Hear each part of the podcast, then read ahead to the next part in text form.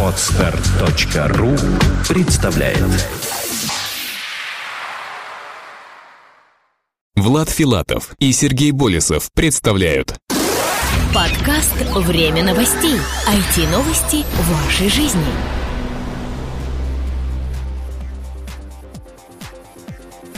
Здравствуйте, в эфире 89-й выпуск нашего новостного подкаста. У микрофона его ведущие Влад Филатов и Сергей Болесов. Сегодня в нашем выпуске. Твиттер ввел поддержку кириллических хэштегов. Выпущено мобильное приложение Facebook для каждого телефона. Нью Москву пообещали покрыть сетями 3G. Госдума обяжет интернет-СМИ удалять экстремистские комментарии за сутки. Хакеры украли адреса электронной почты 90 тысяч американских военных. И ресурс недели every.org – знак качества в электронной коммерции.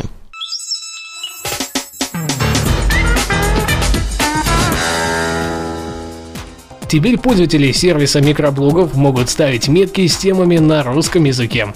О поддержке кириллических хэштегов Твиттером сообщается в микроблоге Twitter, нижнее подчеркивание ру. Подобные сообщения русских пользователей сервиса можно найти по хэштегам решеточка тест и решеточка кириллица. Напомним, что хэштеги это специальные метки, которые упрощают поиск информации по тем или иным темам. Весной крупнейшая соцсеть ВКонтакте, по примеру Твиттера, дала пользователям возможность оформлять публичные личные сообщения подобными хэштегами. Также в конце апреля сервис микроблогов получил русскоязычный интерфейс. Выпущено мобильное приложение Facebook для каждого телефона. Для скачивания стало доступно новое мобильное приложение для социальной сети Facebook. Приложение может быть запущено практически на любом мобильном телефоне с поддержкой Java. Название приложения говорит само за себя – Facebook for Every Phone. Программа совместима с более чем двумя с половиной тысячами моделей мобильных телефонов. Она может быть запущена на любом устройстве с поддержкой Java Applet и в первую очередь предназначена для тех пользователей, у которых нет iPhone или смартфона с операционной системой Android на борту.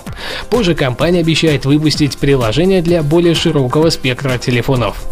Программа поддерживает наиболее популярные функции социальной сети Facebook – сообщения, ленты новостей, просмотр фотографий. Кроме того, Facebook for Every Phone позволит загружать свои фотографии, а также искать друзей в Facebook по данным из записной книжки телефона. В течение первых 90 дней приложение будет доступно для бесплатного доступа в сетях многих крупных мобильных операторов по всему миру.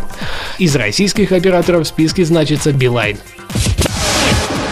В Нью-Москву пообещали покрыть сетями 3G. На территории Международного финансового центра МФЦ, строительство которого планируется в Подмосковье, будут работать сотовые сети третьего поколения, сообщает Интерфакс со ссылкой на заявление Минкомсвязи. Сейчас 3G покрытие на большей части будущего МФЦ отсутствует из-за того, что отведенный под него участок частично совпадает с 60-километровой зоной на юго-западе области, где находятся объекты Минобороны.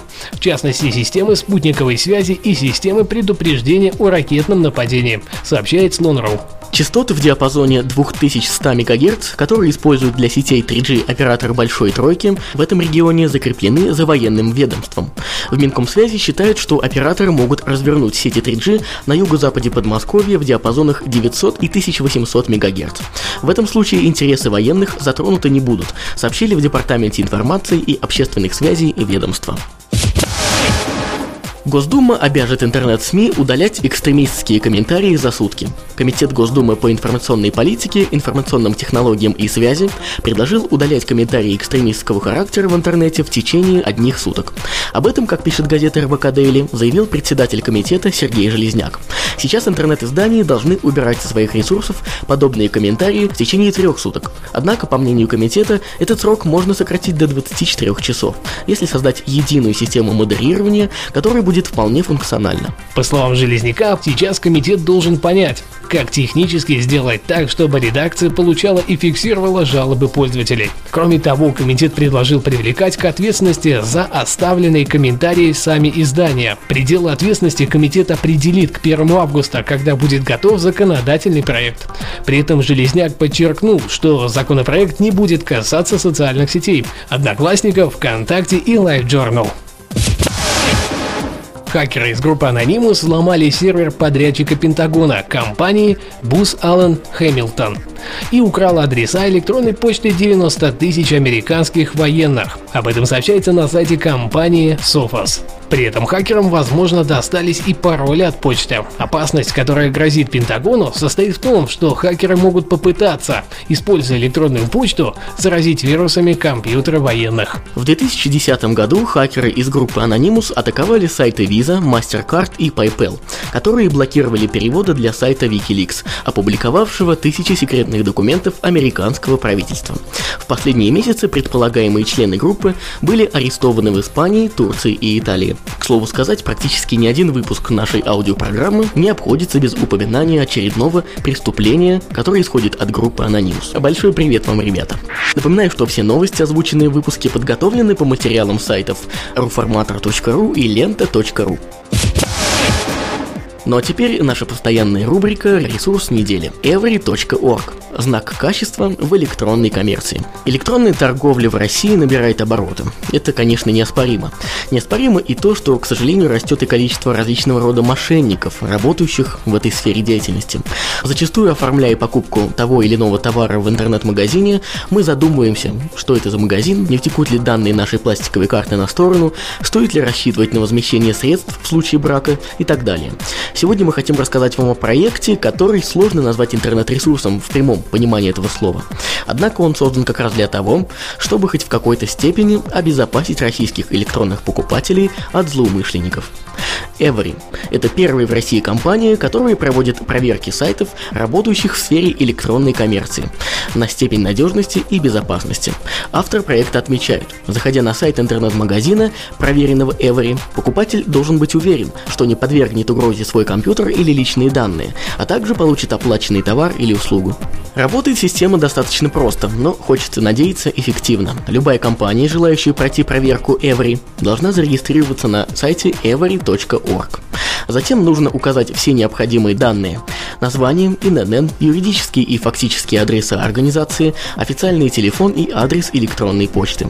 После этого потребуется загрузить копии свидетельств о государственной регистрации и о постановке на учет в налоговом органе. Следующим шагом будет добавление сайта магазина в систему. Этот процесс максимально автоматизирован и займет много времени. После вышеописанных процедур наступает основной этап процесса – проверка сайта по нескольким параметрам. По словам разработчиков, это подтверждение подлинности документов юридического лица или индивидуального предпринимателя, ведущего реальную деятельность на территории Российской Федерации, законность деятельности, корректность и точность указаний на сайте контактной информации, а также того факта, что сайт регулярно проверяется на наличие вирусов и других видов интернет-угроз. Предпоследним шагом станет получение извещения о выдаче аттестата Эвери. После оплаты услуг проверяющей компании интернет-магазин вправе разместить у себя предоставленную ему эмблему, которая подтверждает факт проверки. Кстати, пока идет тестирование ресурса, Эвери тестирует магазины совершенно бесплатно. По оценкам администрации сервиса, стандартный срок прохождения всей процедуры около трех часов, максимальный три дня. Авторы подчеркивают, для любой компании провести независимый аудит своей деятельности – это серьезный шаг навстречу клиенту, к открытости и прозрачности. В беседе с нами менеджер проекта Павел Левченко поделился планами компании на будущее. Наша главная цель на ближайший год – сформировать рынок услуг по аттестации сайтов России. С нашей точки зрения это даст дополнительный импульс для развития электронной коммерции. После этого мы планируем развиваться в двух направлениях – выход на другие рынки и предоставление новых сервисов, сказал он. Отметим, что на западном рынке существует несколько аналогов рассматриваемого проекта. Однако, по нашим данным, они не ориентированы на работу с российскими компаниями. Хочется надеяться, что этот проект, разрабатываемый командой молодых питерских специалистов, ждет большое будущее. Ведь от этого станет лучше нам самим. Мы наконец-то сможем совершать покупки в онлайне без опасений. По традиции, успехов Эвери! По скриптам. Наверняка многие читатели думают, что проекты, попадающие в рубрику «Ресурс недели», платят нам за рассказ о них на страницах нашего сайта и в аудиопрограмме «Время новостей», которую вы сейчас слушаете. Спешим заверить, что не было еще ни одного подобного случая. Сообщаем это за тем, чтобы вы не стеснялись присылать ссылки на интересные, по вашему мнению, интернет-проекты. Вполне возможно, какой-то из них станет героем следующей недели. Отмечаем, что Персональные страницы, сайты, визитки и блоги, к сожалению, не могут участвовать в рубрике «Ресурс недели» по весьма очевидным причинам. На этом все, уважаемые слушатели. Напоминаю, что наш подкаст выходит при поддержке независимой ассоциации русскоязычных подкастеров ruspod.ru. Не забывайте оставлять свои комментарии прямо под этим выпуском, там, где вы его слушаете. А также подписывайтесь в iTunes и оставляйте свои комментарии там тоже. Данный выпуск подготовили и провели мы, Влад Филатов и Сергей Болесов. До следующей недели. Пока-пока. Подкаст «Время новостей». IT-новости вашей жизни. Скачать другие выпуски подкаста вы можете на podster.ru